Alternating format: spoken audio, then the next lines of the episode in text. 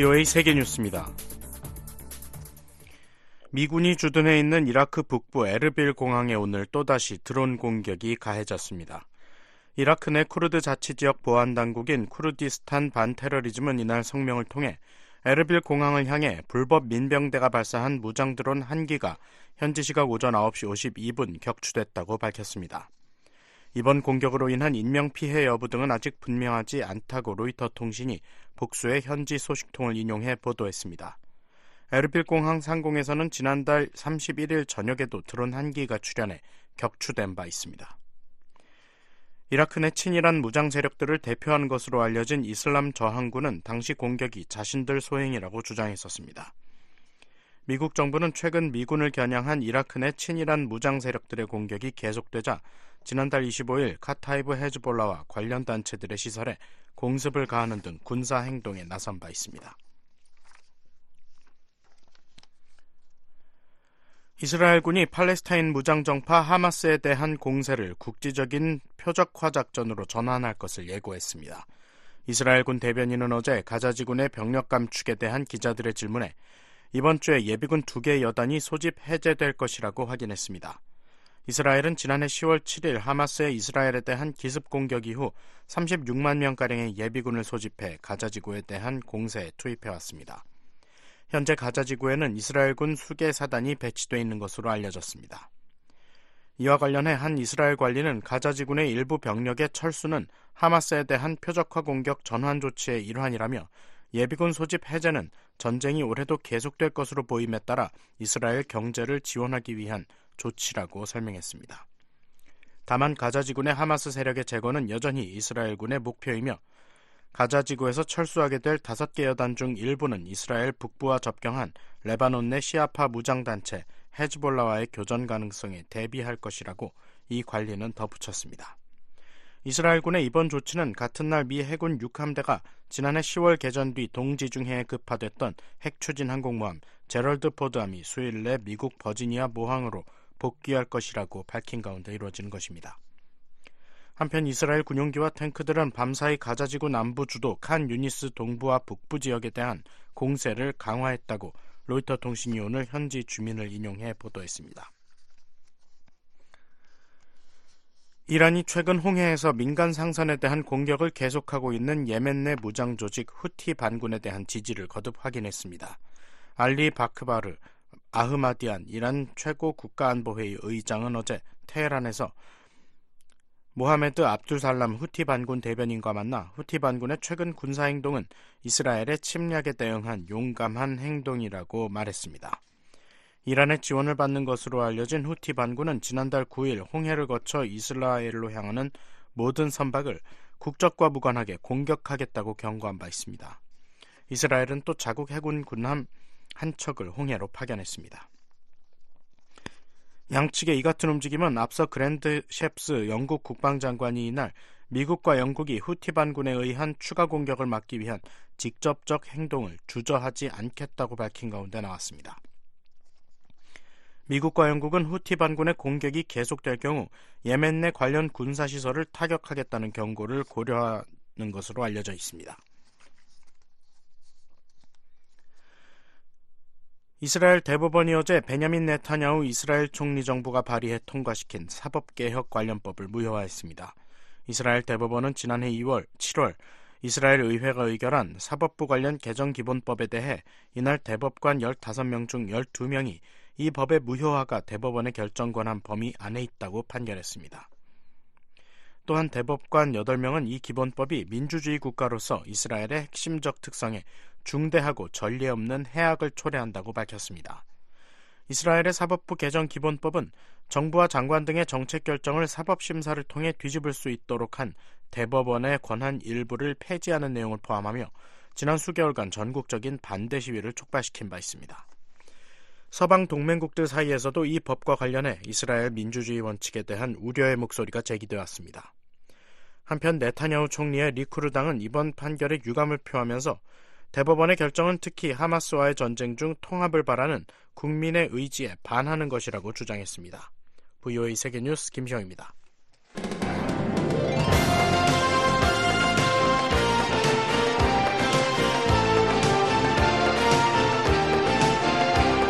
생방송 여기는 워싱턴입니다.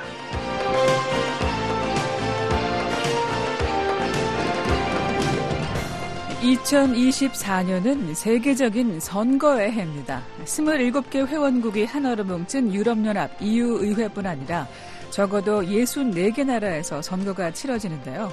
어, 전국 단위 선거도 40여 개 나라가 되는데 세계 인구의 절반 가까이인 42억 명 정도가 참여하는 선거로 한동안의 세계 경제와 정치의 중요한 흐름이 만들어지게 됩니다.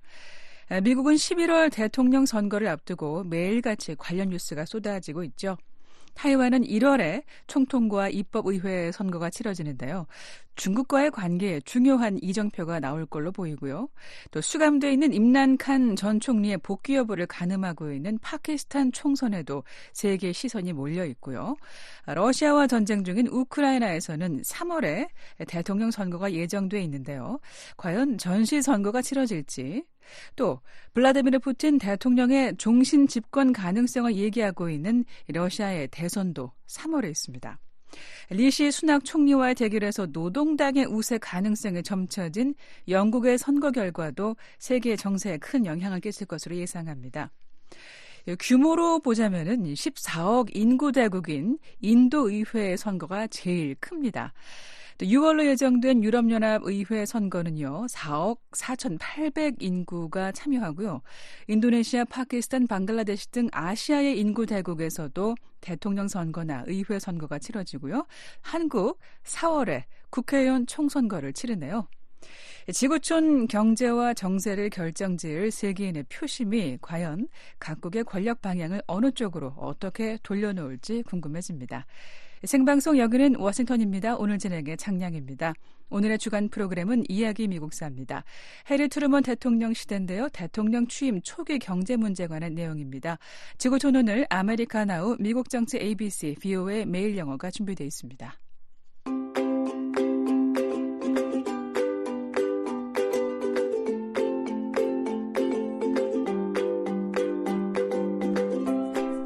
워싱턴 DC는 지금 1월 2일 화요일 아침 8시 8분 막 지났습니다. 현재 기온 영상 1도에 막습니다. 북한 날씨 어떤지 한국 기상청에 제공하는 날씨 정보입니다. 1월 3일 수요일 북한은 모든 지역에 대체로 흐리겠습니다. 함경도와 황해도 오후까지 비나 눈이 오겠고요. 평안남도 지역은 오전 한때 비나 눈이 곳에 따라 내리겠습니다. 눈은 1에서 10, 10cm 안팎으로 쌓이겠고 비는 1에서 5mm 정도 내리겠습니다.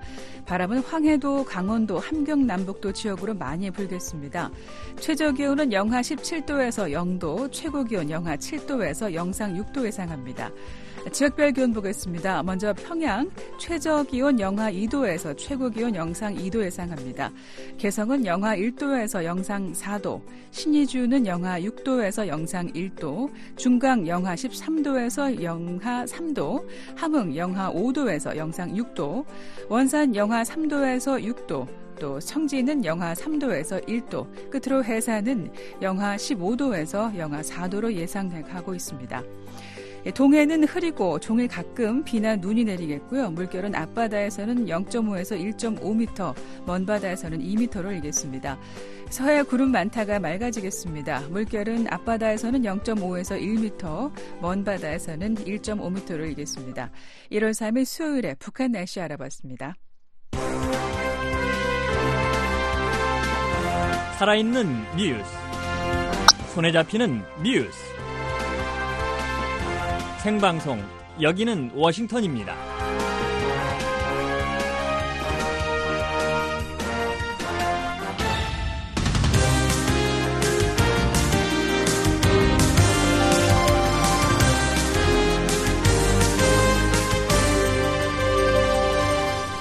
세계 여러 나라의 주요 소식을 전해드리는 지구촌 오늘입니다. 지금 이 시각 어떤 일들이 일어나고 있는지 김정우 기자와 함께 알아보겠습니다. 안녕하십니까? 네, 안녕하십니까? 네, 오늘 어떤 소식들 들어와 있나요? 네, 이스라엘 대법원이 베냐민 네타냐후 정부의 사법 개혁안을 일부 무효화했습니다. 아, 이런 가운데 이스라엘군이 가자 지군의 병력 수천 명이 철수할 것이라고 발표했습니다. 아, 지난해 불법으로 영국 해협을 건너 어, 영국에 도착한 사람이 약 3만 명에 달한 것으로 집계됐습니다.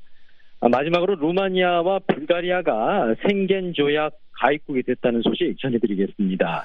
네, 지구촌 오늘 첫 소식 보겠습니다. 어, 이스라엘에서 벌써 지난해 정부가 추진하는 그 사법개혁 법안을 두고서 내부적으로 꽤 어지러웠는데요. 이 법안에 대한 이스라엘 대법원 판결이 나왔네요. 네, 이스라엘 대법원이 지난해 7월에 이스라엘 의회를 통과한 사법개혁 법안을 1일 무효화했습니다. 아, 이 법안을 두고 지난해 이스라엘 안에서 격렬한 항의 시위가 벌어진 바 있었는데요. 이스라엘 대법원은 1일 찬성 8대 반대 7로 해당 법안을 무효로 했습니다. 예, 이 법안이 어떤 내용이었죠? 네, 대법원이 아, 의회가 통과시킨 법안이나 정부 결정이 헌법에 어긋난다며 이를 무효화하는 권한을 제한하는 것이 핵심입니다. 아, 이 법안은 대법원의 이런 결정을 의회가 표결해서 단순 과반으로 뒤집을 수 있도록 했습니다. 네. 자, 이번 판결에 대해서 이스라엘 대법원 쪽에서는 어떤 설명이 나왔습니까? 네, 성명이 나왔는데요. 성명은 이 법안은 민주국가로서의 이스라엘이 가진 이 기본 특성에 심각하고 전례가 없는 해를 끼칠 것이라고 밝혔습니다. 대법원은 또 의회가 무엇이든지 할 수 있는 권한을 가지고 있지는 않다라고 지적했습니다. 네. 자, 네타냐후 정부가 추진하는 이 사법 개혁안에는요. 대법원 권한 제한 외에 다른 내용도 있죠. 네, 판사 권한 임, 임명 권한을 의회에 부여하거나 장관이 법률 고문 권고를 따르도록 한 조항을 삭제하는 방안도 별도로 추진되고 있습니다. 네. 자, 이런 방안이 알려지면서 이스라엘 안에서 거센 반발이 터져 나오지 않았습니까? 그렇습니다. 이 사법개혁안이 사법체제를 약화함으로써 민주주의를 심각하게 훼손할 것이라는 비판이 쏟아졌습니다. 반대론자들은 이 방안이 부패 혐의로 재판을 받고 있는 이 네타냐후 총리의 권력 장악과 이 핵심 권력 견제 기관에 대한 공격으로 생각합니다. 네. 격렬한 시위도 있었죠. 네, 2022년 말에 네타냐후 총리가 권좌에 다시 복귀하고 곧 이 방안이 발표되자 시위가 시작됐습니다. 특히나 지난해 3월에 사법 개혁안에 반대하는 국방부 장관이 해임되고 관련 입법 절차가 본격화하면서 시위가 격화하기 시작했는데요. 예루살렘이나 테라비브 등 이스라엘 내 주요 도시에서 대규모 시위가 이어지기도 했습니다. 네, 그럼 반대로 이 방안에 찬성하는 쪽 입장은 어떤가요? 네, 지지자들은 이 선출되지 않은 판사들의 권한을 제한하고 이 선출된 관리들에게 더 많은 권한을 이양함으로써 민주주의를 강화하려는 목적이 있다라고 반박했습니다. 그러니까 선출되지 않은 판사들로 꾸려진 사법부가 국민이 뽑은 의회와 정부가 하는 일을 막는 것이 부당하다는 겁니다. 네. 자, 이번에 나온 대법원 판결에 대해서 이스라엘 정부 어떻게 반응하고 있나요? 네, 해당 법안을 설계한 야리브 레빈 법무장관은 대법원 판사들이 어, 모든 권한을 그들 손에 쥐고 있다면서 이번 판결이 비민주적이라고 비난했습니다. 또 대법원 판결이 우리를 낙담시키지 않을 것이라고 강조했는데요. 하지만 이번 판결이 극우파와 함께 연립정부를 꾸린 네타냐후 정부의 큰 타격이 될 것이라는 지적이 나오고 있습니다. 예, 그런데 지난 10월, 지난해 10월 7일 어, 미국이 테러 단체로 지정한 팔레스타인 무장정파 하마스와의 전투가 시작된 이후에 이 사법 개혁안을 둘러싼 논란이 일단 잦아든 상태였죠. 그렇습니다. 하마스 공격에 맞서서 일단 단합해야 한다는 목소리가 커지면서 관련된 논란이 수면 아래에 가라앉아 있는 상태입니다. 아, 하지만 하마스와의 전쟁이 끝나면 아, 이런 논열, 논란과 분열이 다시 시작될 가능성이 있습니다. 아, 한편 네타냐후 총리의 경쟁자로 아, 현 전시 내각에 참여하고 있는 베니 간츠 전 국방장관은 사법 개혁안 찬성파와 반대파 양측에 지금은 이견을 접어두고 전쟁에 집중할 것을 촉구했습니다. 네. 자, 간츠 전 장관이 하마스와의 전쟁에 집중하자라고 했는데요. 팔레스타인 가자 지구안에서 하마스랑 싸우고 있는 이스라엘 군 병력 가운데 일부가 철수할 거란 소식이 나왔네요. 네, 이스라엘 군 측은 1일 병력 수천 명이 가자 지구에서 철수할 것이라고 확인했습니다. 아, 이스라엘 육군은 다섯 개 여단 병력 수천 명이 앞으로 수주 안에 가자 지구에서 철수할 것이라고 발표했습니다. 아, 또 철수 병력 가운데 일부는 휴식이나 훈련을 위해 부대로 복귀하고 아, 나이가 비교적 많은 예비군 가운데 다수가 집으로 돌아간다고 밝혔습니다. 네. 어, 미국 정부가 그동안 이스라엘 측의 가자 지구에 대한 무차별 공격에서 정밀 공격 중심의 그 저강도 전투로 전환하라고 촉구를 해왔는데요. 여기에 부응하는 조치일까요? 네, 데니얼 하가리 이스라엘 군 대변인은 이 병력 일부 철수가 새로운 단계의 전쟁을 뜻하는지는 밝히지 않았습니다. 하지만 AP통신은 이, 이 조처가 올해 내내 이 하마스 거점 지역이나 이 저항 지역을 집중적으로 공략한다는 이스라엘 지도부의 저강도 전투 계획에 부합한다라고 설명했습니다. 네, 지구촌오늘 다음 소식입니다. 영국 해협을 건너서 불법으로 영국에 들어오는 사람들이 크게 줄었다고요? 네, 1일 공개된 영국 정부 자료에 따르면 이 작은 보트를 타고 어, 영국에 불법으로 도착하는 사람의 수가 어, 지난해 약 3만 명을 기록했는데 아, 이는 전해인 2022년과 비교해서 대략 36% 정도 줄어든 수치였습니다. 네, 이 사람들이 영국 해협을 건너서 오는 거죠. 네, 이들이 작은 보트를 타고 영국 해협을 횡단해 영국 남부 해안에 도착합니다. 이 영국 해협이 이 세계에서 선박 통행량이 무척 많은 곳 가운데 하나입니다. 네. 이 영국 해협을 건너는 사람들의 수가요. 2022년에 어, 어, 기록을 세운 걸로 기억하는데요. 맞습니다. 지난 2018년부터 이 관련 통계를 집계한 이래 가장 많은 약 4만 5천 명을 기록한 바 있었습니다. 그런데 지난해 이 숫자가 36%나 줄었다고는 하는데요. 그래도 이게 두 번째로 많은 숫자라고 합니다. 네. 두 번째로 많은 숫자긴 하지만 그래도 줄었다는 게 영국 정부로서는 또 고무적인 일일 것 같은데요. 이렇게 숫자가 크게 줄어든 이유가 있겠죠? 네. 영국 총리실은 약 6억 달러를 들여 프랑스 정부와 협력해서 이 작은 보트로 사람들을 실어나르는 이 조직들에 단호하게 대응한 것, 아, 그리고 알바니아 같은 나라들과 협정을 맺어서 이 불법 이주민을 신속하게 추방하는 조처를 도입한 것 등을 들었습니다. 어, 그럼 지난해 이런 조처를 통해서 얼마나 많은 사람이 추방됐습니까? 네, 총리실 자료를 보면요. 대략 2만 4천 명 이상이 추방됐고요. 또 미리국 관여 혐의로 246명이 체포됐습니다. 네. 지금 이 영국 해협 횡단을 통한 불법 입국 근절이란 이슈가요. 리시 수낙 총리의 중요한 공약 중의 하나였죠. 그렇습니다. 이 불법 이주민 수를 큰 규모로 계속 줄여나가겠다는 게 다섯 개 중요 공약 가운데 하나였습니다.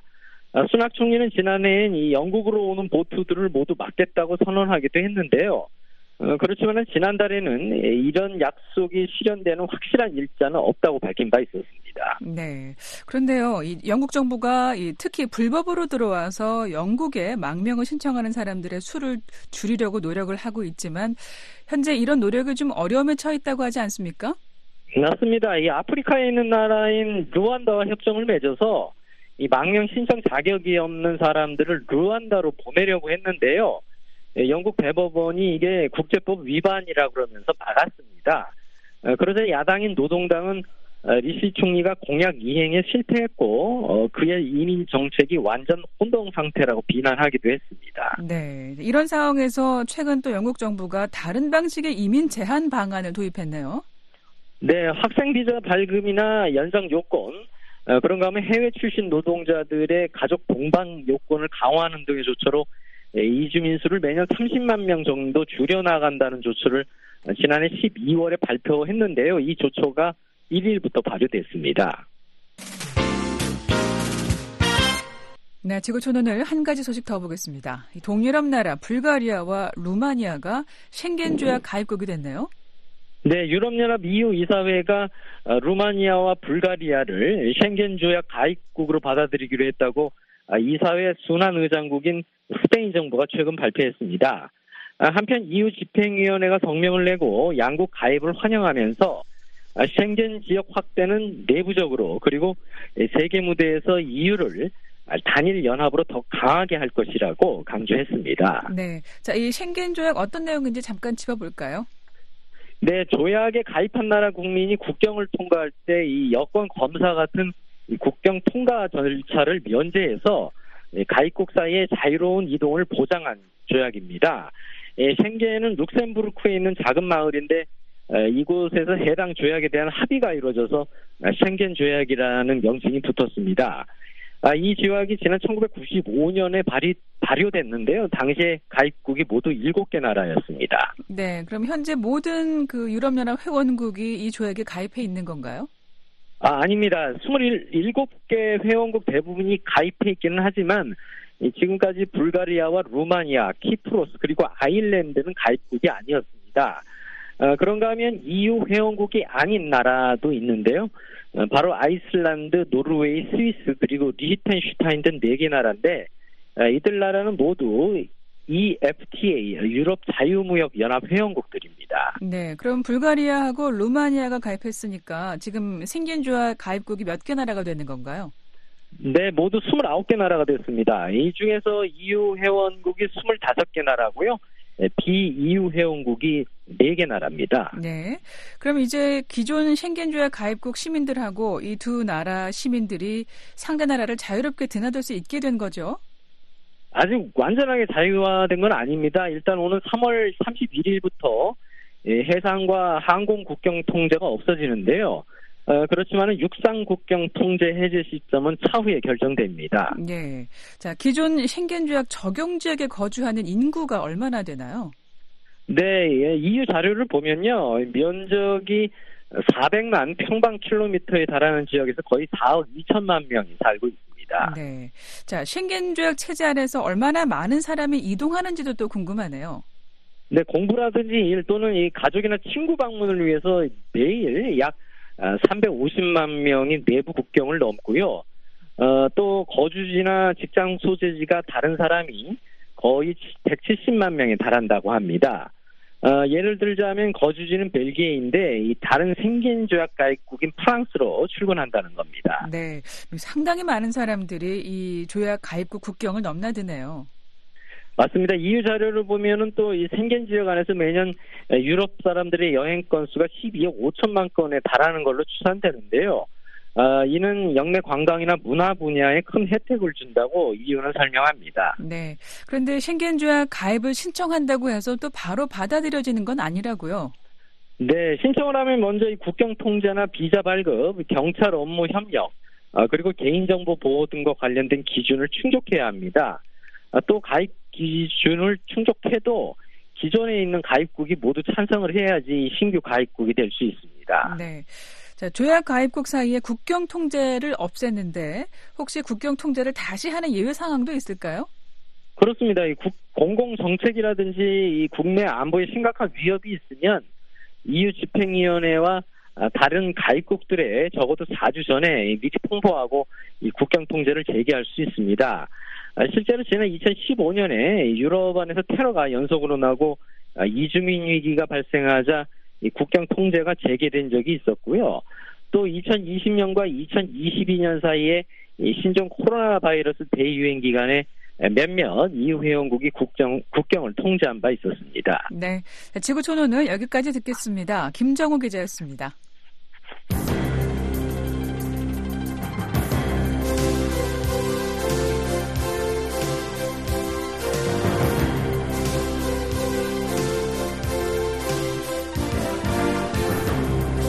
생방송 여기는 워싱턴입니다. 생생한 미국 뉴스를 전해드리는 America Now 시간입니다. 김현숙 기자와 함께합니다. 안녕하십니까? 네, 안녕하십니까? 네, 어떤 소식들 들어와 있나요?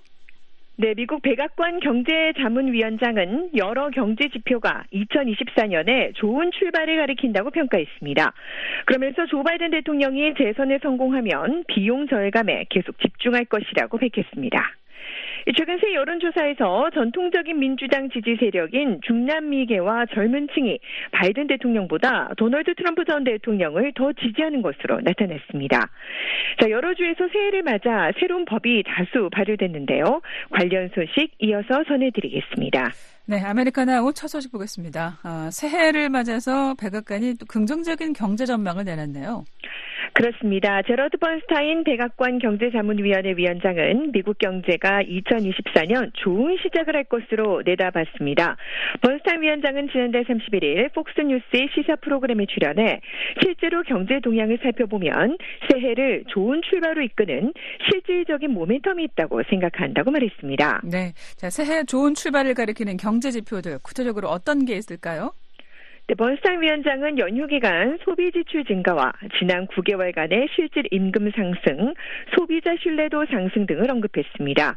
우선 소비 지출과 관련해 번스타인 위원장은 올해는 매우 강력한 크리스마스 시즌이었다라고 말했는데요. 11월 1일부터 크리스마스 이브인 12월 24일까지 외식비 지출이 8% 증가했고 온라인 판매 지출은 6%, 전체 소매 지출은 3% 증가했다고 설명했습니다. 네. 자, 소비자 신 신뢰도가 상승했다는 게 어떤 의미가 있을까요?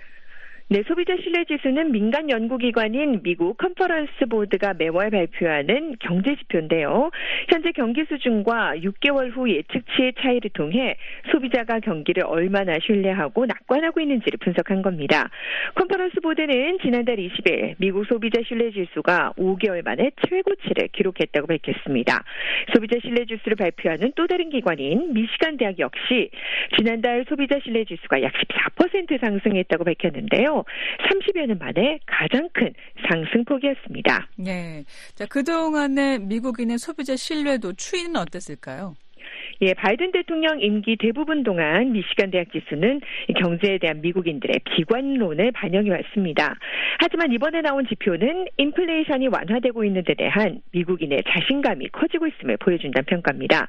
미시간대 조앤슈 조사국장은 12월의 상승세는 지난 4개월간 이어진 신뢰도 하락을 역전시켰다며 이런 추세는 소비자들이 인플레이션 궤도를 보는 방식이 상당히 개선된 것에 뿌리를 두고 있다고 분석했습니다. 네. 실제로 올해 물가가 많이 안정됐죠? 맞습니다. 노동부는 11월 소비자 물가 지수가 3.1% 상승했다고 밝혔습니다. 이 신종 코로나 바이러스 팬데믹을 지나며 소비자 물가는 지난 2022년 6월 9.1%까지 치솟았는데요. 작년 1월 6.4%를 시작으로 지난 한 해둔 하세를 이어갔습니다. 번스타인 위원장은 특히 지난달 미국 50개 주 가운데 절반 이상에서 휘발유 가격이 갤런당 3달러 아래로 떨어진 점을 언급했습니다. 네. 어, 번스타인 위원장이 우려된다고 밝힌 부분은 없었나요? 네, 번스타인 위원장은 팬데믹 기간 정부의 재정 지원 프로그램이 만료되면서 소비자 채무가 증가하고 있다고 밝혔습니다. 이 뉴욕 연방준비은행 자료에 따르면 미국의 2023년 3분기 신용카드 잔액은 약 7.4% 증가해 총액이 1조 800억 달러에 달합니다. 이는 지난 2003년 이후 최고 수준입니다. 하지만 번스타인 위원장은 사람들이 빚을 갚기 위해 얼마를 쓰는지 실제로 보면 이자율이 올랐는데도 꽤 양호한 상태라며 신용카드 연체율이나 채무 수준이 통상 수준으로 돌아가고 있는 것으로 평가했습니다. 네. 국내 사정은 좋아진 것 같은데요. 국외적인 상황은 어떨까요? 네, 번스타인 위원장은 러시아와 우크라이나 전쟁이 계속되는 등 지정학적 위험은 여전히 경계하고 있다고 밝혔습니다. 자, 우크라이나 전쟁이 세계 곡물 시장을 혼란에 빠뜨려 인플레이션을 다시 높일 가능성이 있다는 겁니다. 자, 게다가 지금 중동에서는 이스라엘과 미국이 테러 단체로 지정한 이슬람 무장 정파 하마스 간 전쟁이 벌어지고 있고요. 또 주요 국제 교역 항로인 홍해에서는 이란의 지원을 받는 예멘 후티 반군이 화물 운송성을 공격해 물류 이동에 차질이 빚어지고 있습니다. 네. 자, 펀스타인 위원장이 해당 인터뷰에서 또 어떤 얘기를 했습니 까? 있습니까? 네, 번스타인 위원장은 바이든 행정부의 2024년 의제가 무엇이냐라는 질문에 두 단어로 말하겠다며 비용 절감이라고 강조했습니다. 번스타인 위원장은 인슐린과 처방약, 보건 서비스 등의 비용을 마치고 콘서트에서 은행에 이르기까지 모든 것을 지불하는 소위 숨은 수수료를 억제하기 위해 노력했다며 우리가 이룬 진전을 계속 추진해 나갈 것이라고 밝혔습니다.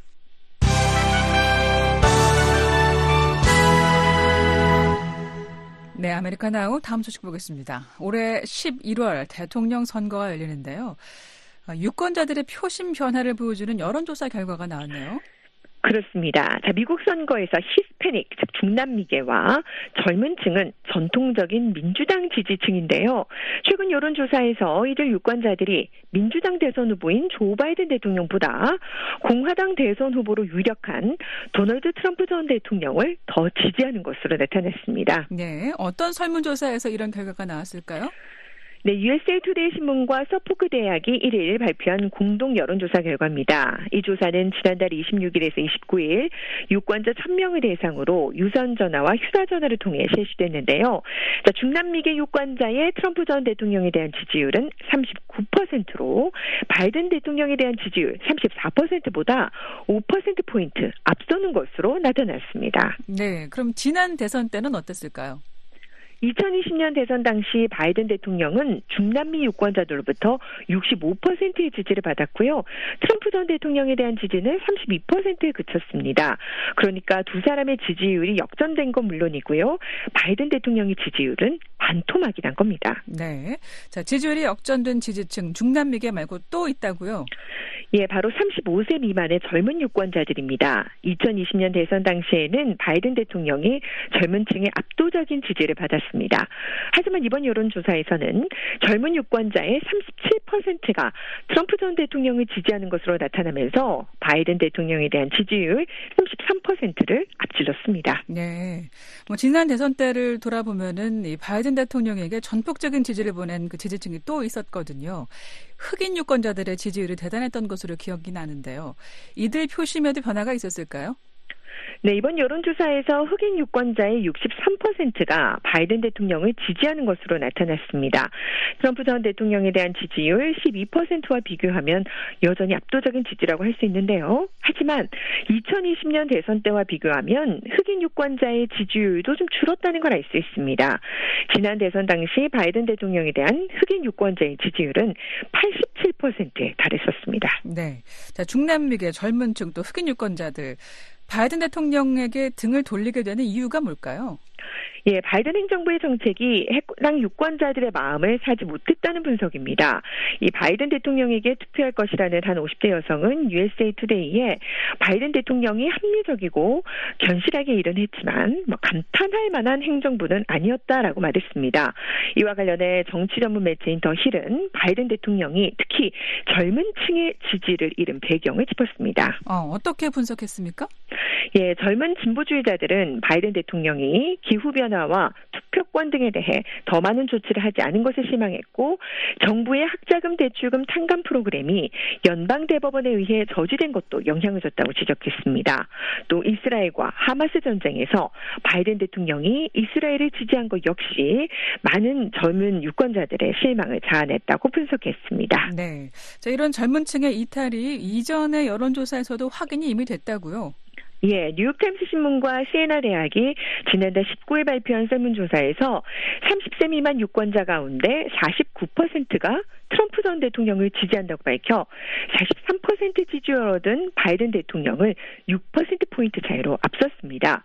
또 NBC 뉴스가 지난달 실시한 설문조사에서도 35살 미만 젊은 층의 트럼프 전 대통령에 대한 지지율은 46%로 42%에 머문 바이든 대통령을 앞지른 것으로 나타났습니다. 네. 자, 대선이 이제 1년도 채 안 남았는데요. 민주당으로서는 이번 조사 결과 절대 반갑지가 않겠습니다. 네, 하지만 USA 투데이는 바이든 대통령에게 아주 좋은 소식이 될 만한 점도 있다며 바이든 대통령이 잃은 지지가 잠재적인 경쟁자인 트럼프 전 대통령이 아닌 제3의 후보들에게 흘러간 것으로 나타났다고 설명했습니다. 그래도 결국엔 트럼프 전 대통령에게 이득이 되는 상황이라는 게 전문가의 분석인데요. 데이비드 팔레올로고스 서포크대 정치연구센터 소장은 젊은 층이나 유색인종이 제3의 후보에 투표하는 것은 바이든 대통령 대통령의 반대표를 던지는 셈이고 이는 곧 트럼프 전 대통령에게 투표하는 것이라고 분석했습니다.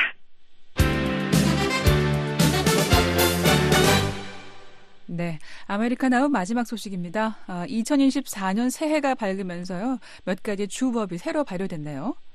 네, 지난해 일부 주에서 총기 소유와 다양성 프로그램, 최저 시급, 그리고 성전환 치료 등 뜨거운 쟁점으로 떠올랐던 몇 가지 법안이 통과됐는데요. 2024년 1월 1일 세부로 즉각 효력이 발생한 몇 가지 법 가운데 특히 총기 소유 관련 규제법이 관심을 끌고 있습니다. 네, 어느 주 법인가요? 예, 캘리포니아 주법입니다. 1일부터 캘리포니아 주에서는 대부분의 공공장소에서 총기를 소지할 수가 없습니다. 공원, 놀이터, 교회, 은행, 동물원 등 26개 장소에서 눈에 띄지 않게 총기를 소지하는 것을 금지하고 있습니다. 이 금지령은 총기 은닉 휴대가 허용됐는지 여부와 관계가 없이 모두에게 적용되는데요. 다만 민간 건물 소유업 사업체에서 면허가 있는 사람의 총기 반입을 허용한다는 표지판이 있는 경우는 예외로 하고 있습니다. 네, 그런데 이 법이 발효 약 열흘을 남기고 제동에 걸렸었죠. 예, 이 법은 개빈 뉴섬 주지사가 지난 9월 서명하고 1월 1일부터 발효될 예정이었는데요. 자, 공식 발효 약 열흘을 남겨두고 주 연방 지방법원은 해당 법이 위헌이라며 추가 법적 소송이 진행되는 동안 법 집행을 일시적으로 정지하도록 했습니다. 이 총기 소지 권리를 보장한 수정헌법 제2조에 반하고 자신은 물론 사랑하는 이를 방어할 수 있는 능력을 박탈할 수 있다는 게 법원의 설명이었습니다. 네, 그런데 어떻게 이 법원의 정지 명령이 풀린 건가요? 네, 지난 지난달 30일 법 발효 예정일 이틀을 남기고 미 제9순회 항소법원이 해당 명령의 시행을 유예한다고 결정했습니다. 이에 따라 캘리포니아 주가 공공장소에서 총기 소지를 금지할 수 있는 길이 열리게 된 겁니다. 네, 다양성 프로그램 관련법은 어떤 내용인가요? 예, DEI 이니셔티브로 불리는 다양성 프로그램은 한 집단에서 다양성과 형평성, 포용성을 증진하는 프로그램인데요. 텍사스주 의회가 지난 5월 말 주립 공립대학에서 이 다양성 프로그램을 금지하는 법안을 통과시켰는데 이번에 1일부터 발효된 겁니다. 보수 성향의 텍사스주 일부 의원은 이 프로그램이 납세자의 혈세를 이용해 대학의 인종차별을 부추기고 진보적인 의제를 추진해 왔다고 주장해 왔습니다. 네. 자, 다음으로 최저시급 관련법 좀 보죠. 예, 22개 주에서 2024년 시작과 동시에 최저시급을 인상했습니다. 워싱턴주와 캘리포니아주, 뉴저지주, 커네티컷주, 메릴랜드주 이렇게 6개 주가 최저시급을 15달러 이상으로 인상했습니다. 다만 서비스 분야에서 팁을 받는 직원의 최저시급은 예외입니다. 이 고용 국가고용법 프로젝트에 따르면 약 40개 시와 카운티도 최저시급을 인상하게 되는데요. 이에 따라 시간당 최저시급 15달러 이상을 받는 직원은 훨씬 더 많아질 전망입니다. 네. 자, 끝으로 그 성전환 치료 관련 내용 좀 보죠. 어떤 죄에서 성전환 치료를 금지한 건가요? 네, 지난해 공화당이 장악한 최소 20개 주가 청소년에 대한 성원 전환 치료를 금지하거나 제한하는 법을 통과시켰습니다. 자, 루이지애나와 웨스트버지니아가 이제 새해 첫날부터 법 시행에 들어갔습니다. 다만 웨스트버지니아주는 부모의 동의가 있는 경우 또 의사 두 명으로부터 성별 불쾌감 진단을 받을 경우 미성년자도 치료를 받을 수 있도록 허용했고요. 또 미성년자가 자해나 자살 위험이 있는 것으로 간주될 경우 의사가 약물 치료를 처방할 수 있도록 예외 조항을 뒀습니다. 네, 아메리카나우 여기까지 듣겠습니다. 김현숙 기자였습니다.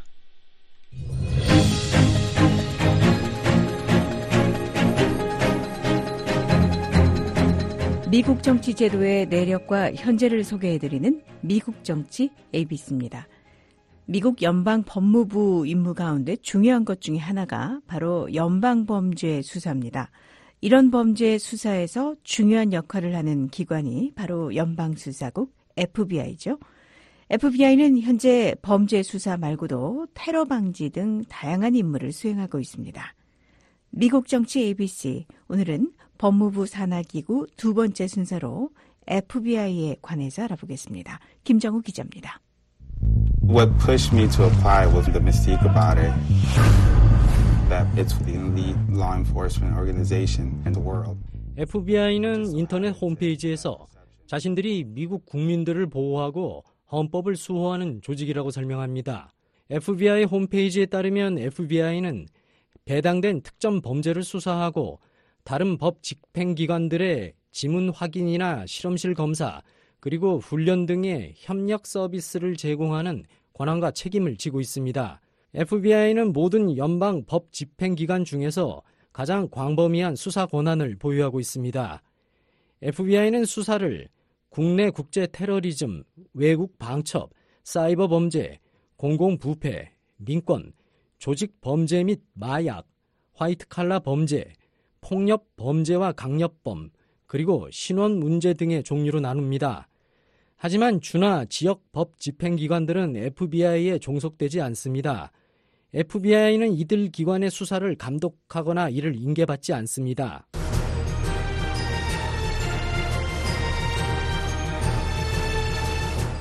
1908년 7월 26일 당시 찰스 제이 보나파르트 법무장관이 이름 없는 법무부 수사부서에 특별 요원들을 임명했습니다. FBI는 바로 이 부서에 기원을 둡니다. 이듬해 이 부서에 수사국 BOI란 이름이 붙여졌습니다. 이 BOI 명칭은 1932년 수사단 DOI로 변경됐고 1935년 7월 1일 DOI가 공식적으로 FBI가 됐습니다.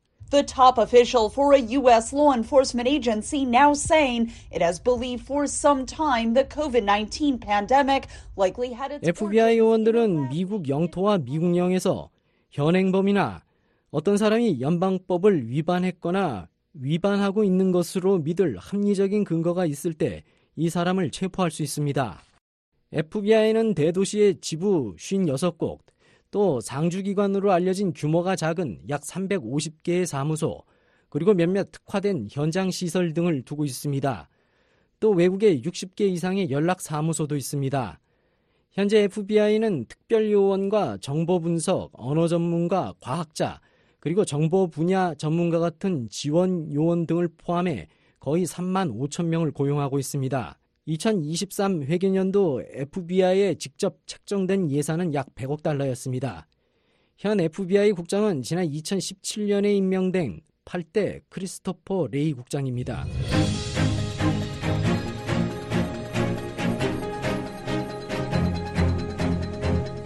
네, 미국 정치 ABC 오늘은 법무부 산하 연방수사국 FBI에 관해 알아봤습니다. 지금까지 김정우였습니다.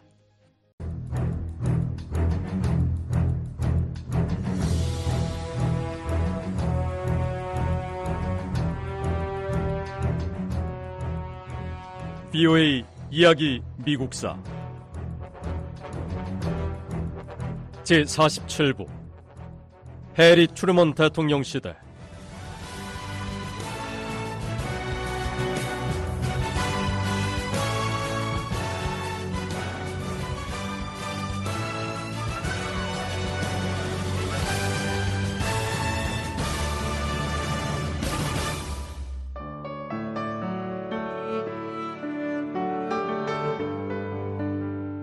유엔 창설과 동시에 세계 여러 경제 전문가들은 새로운 세계 경제 기구를 조직하기 위해 모였습니다.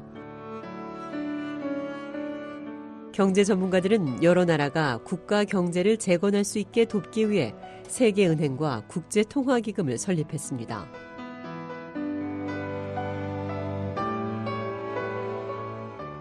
유엔을 창설하고 세계은행과 국제통화기금을 만들고 이 시기에 이런 모든 국제기구 설립 활동의 중심에는 해리 트루먼 대통령이 있었습니다.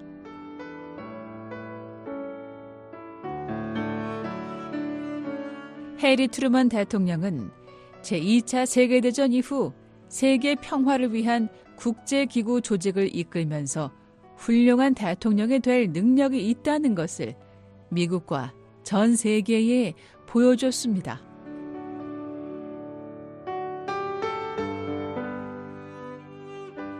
해리 트루먼 대통령은 정직하고 강인하면서 결단력이 있는 사람이었습니다. 트루먼 대통령은 미국 대통령이란 직업이 다른 직업과 크게 다르지 않았다고 하면서 갑자기 대통령이라는 막중한 임무가 주어졌어도 별로 걱정하지 않았다고 말했습니다. 걱정해봤자 도움될 게 없다는 걸 알고 있었기에 크게 걱정한 적이 없었다고 회고했습니다.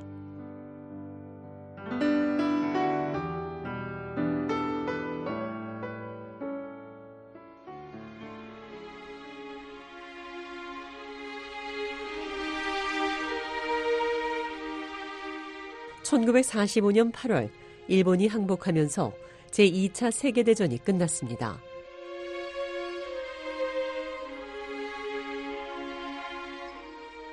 미국인들은 미주리주 출신의 새 대통령 해리 추르먼이 미국인들을 새로운 평화의 시대로 이끌길 기대했습니다.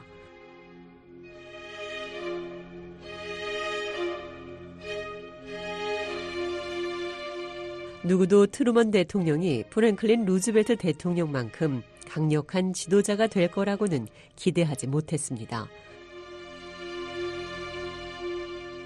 그리고 처음 얼마 동안은 이런 짐작이 틀리지 않았습니다.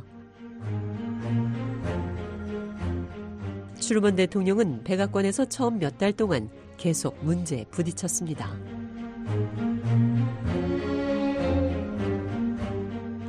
해리 추르먼 대통령이 겪은 첫 번째 큰 문제는 경제였습니다.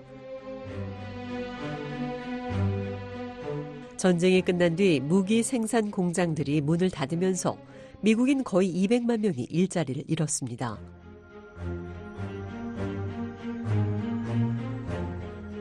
전국 곳곳의 미국인들은 앞으로 무슨 일이 일어날지 걱정했습니다. 불과 몇 년 전까지만 해도 미국은 미국 역사상 최악의 경제 위기를 겪었기 때문입니다.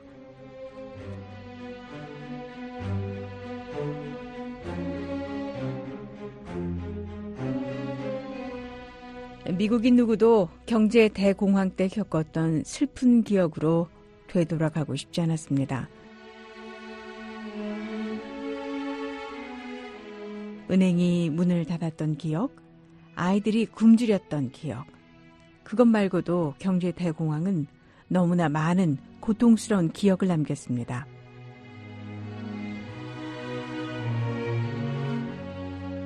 그 긴 터널에서 빠져나온 게 겨우 몇 년 전인데 2차 세계대전이 끝나고 미국인들은 또다시 미래를 예측할 수 없는 상황을 맞았습니다. 하지만 어떤 면에서는 미국 경제는 전문가들의 짐작보다 더 좋은 상태였습니다. 국내 총생산인 GDP가 조금 감소했을 뿐 많은 미국인이 여전히 전쟁 중에 모아둔 돈을 갖고 있었습니다.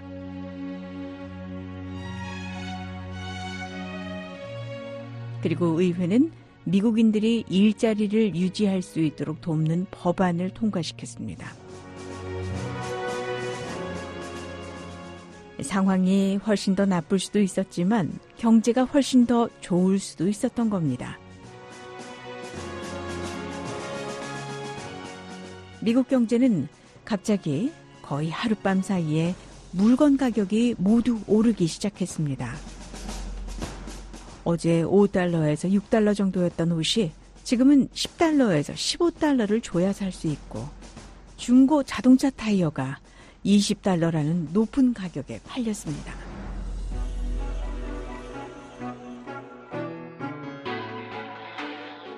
해리 추르먼 대통령은 제2차 세계대전 중에 만들어진 물가 관리국을 통해 물가 상승을 막으려 노력했습니다. 하지만 수많은 미국인은 정부의 물가 관리 규정을 따르지 않았습니다.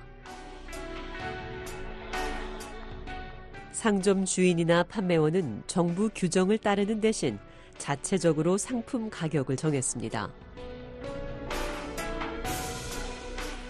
상점 주인들은 정부 기관 담당자들에게 여전히 가격 규정을 잘 따르고 있다고 말했습니다.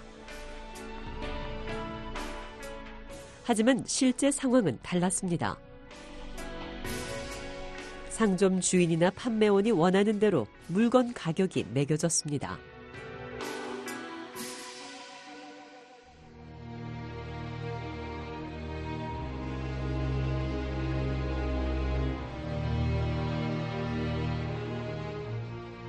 해리 트루먼 대통령은 취임 초기에 하루가 다르게 널뛰는 물가를 잡으려고 노력했습니다.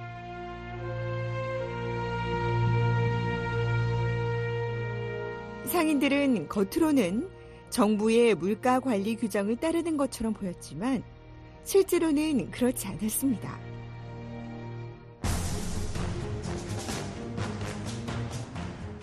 이때는 그야말로 물건 파는 사람 마음대로였습니다.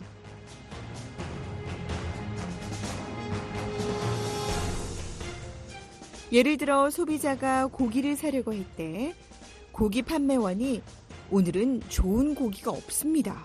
이렇게 말합니다. 그런데 소비자가 원래 가격에서 3달러를 추가로 더 내겠다고 하면 고기 판매원은 그제야 두꺼운 고기 덩이를 꺼내 놓습니다. 정가에 살 때는 없다던 고기가 돈을 추가로 더 낸다고 하면 갑자기 어디선가 나타나는 시기죠.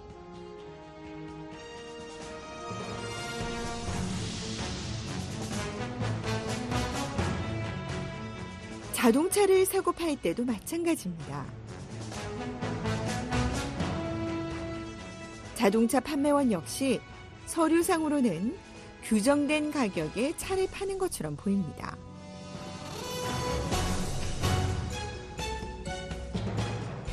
그런데 자동차 판매원이 자동차를 사려면 판매원이 키우는 개를 500달러에 같이 사야 한다고 주장합니다.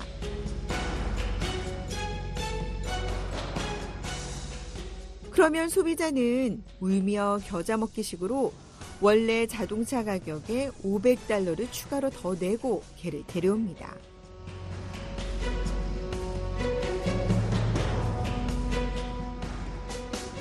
이렇게 데려온 개는 그날 밤 판매원 집으로 다시 돌아가 버립니다.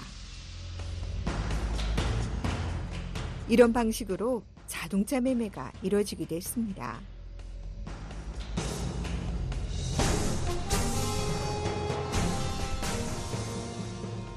비오의 이야기 미국사. 이 내용은 다음 시간에 계속됩니다.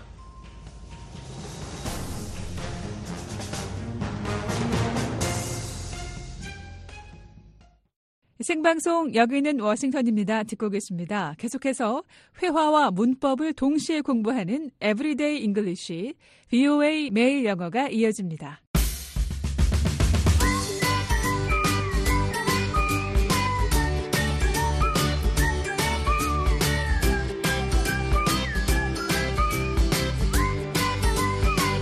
안녕하세요. 회화와 문법을 동시에 공부하는 Everyday English, 뷰의 매일 영어 진행의 이은경입니다.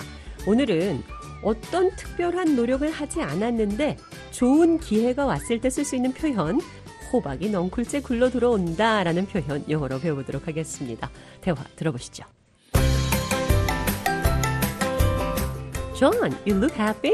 It fell right into my lap. What are you talking about? I was at the park. Man accidentally tripped and fell. I rushed over to help him up. Is he okay? Yeah, he's fine. But here's the crazy part. Turns out he's the CEO of that new company that just opened in our town.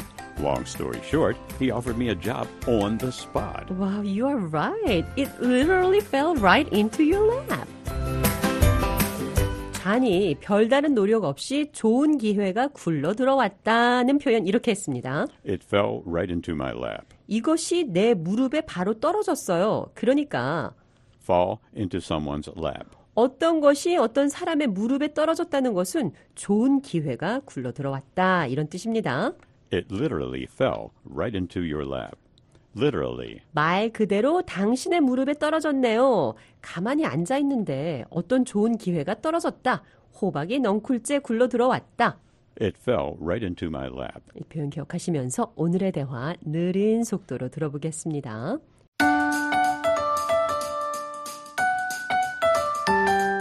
You look happy. It fell right into my lap. What are you talking about? I was at the park, and this old man accidentally tripped and fell. I rushed over to help him up. Is he okay? Yeah, he's fine. But here's the crazy part. Turns out he's the CEO of that new company that just opened in our town. Long story short, he offered me a job on the spot. Wow, you are right. It literally fell right into your lap. 대화 해석해보죠. It fell right into my lap. 호박이 넝쿨째 굴러 들어왔어요.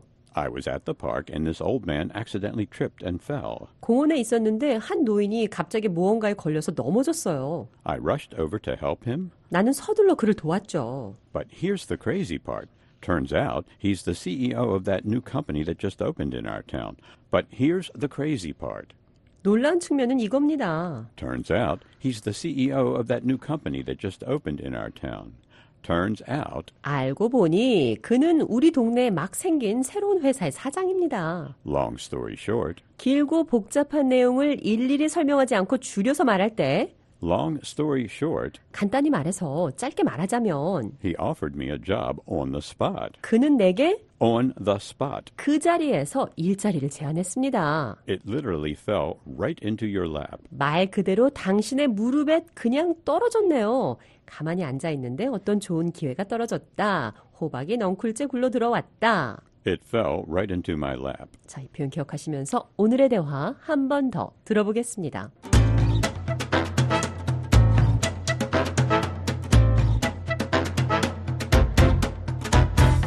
You look happy. It fell right into my lap. What are you talking about? I was at the park, and this old man accidentally tripped and fell. I rushed over to help him up. Is he okay? Yeah, he's fine. But here's the crazy part. Turns out he's the CEO of that new company that just opened in our town. Long story short, he offered me a job on the spot. Wow, you are right. It literally fell right into your lap.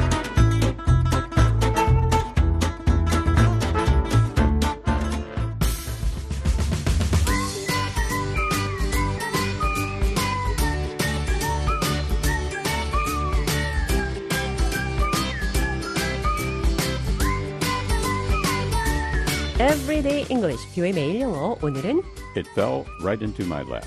호박이 넝쿨째 굴러 들어왔다. 무릎에 어떤 것이 떨어졌다는 말은 별다른 노력 없이 좋은 기회가 굴러 들어왔다라는 뜻이라는 것 배웠습니다. 생방송 여기는 워싱턴입니다. 오늘 준비한 소식은 여기까지입니다. 존 레전드의 All of Me 전해드리면서 인사드리죠. 세계 뉴스와 뉴스데이 3부 이어집니다. 오늘 진행의 장량이었습니다. 함께 해 주신 여러분 고맙습니다.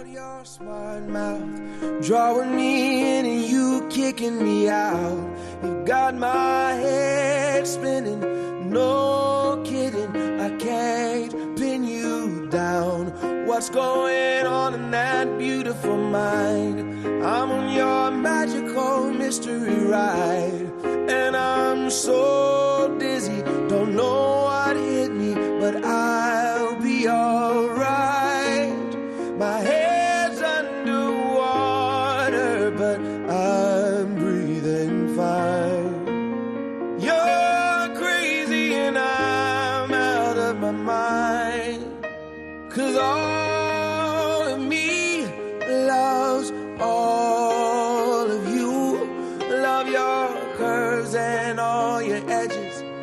All your perfect imperfections. Give your all to me. I give my all to you. You're my end and my beginning. Even when I lose, I'm winning. Cause I give you all of me. And you give me all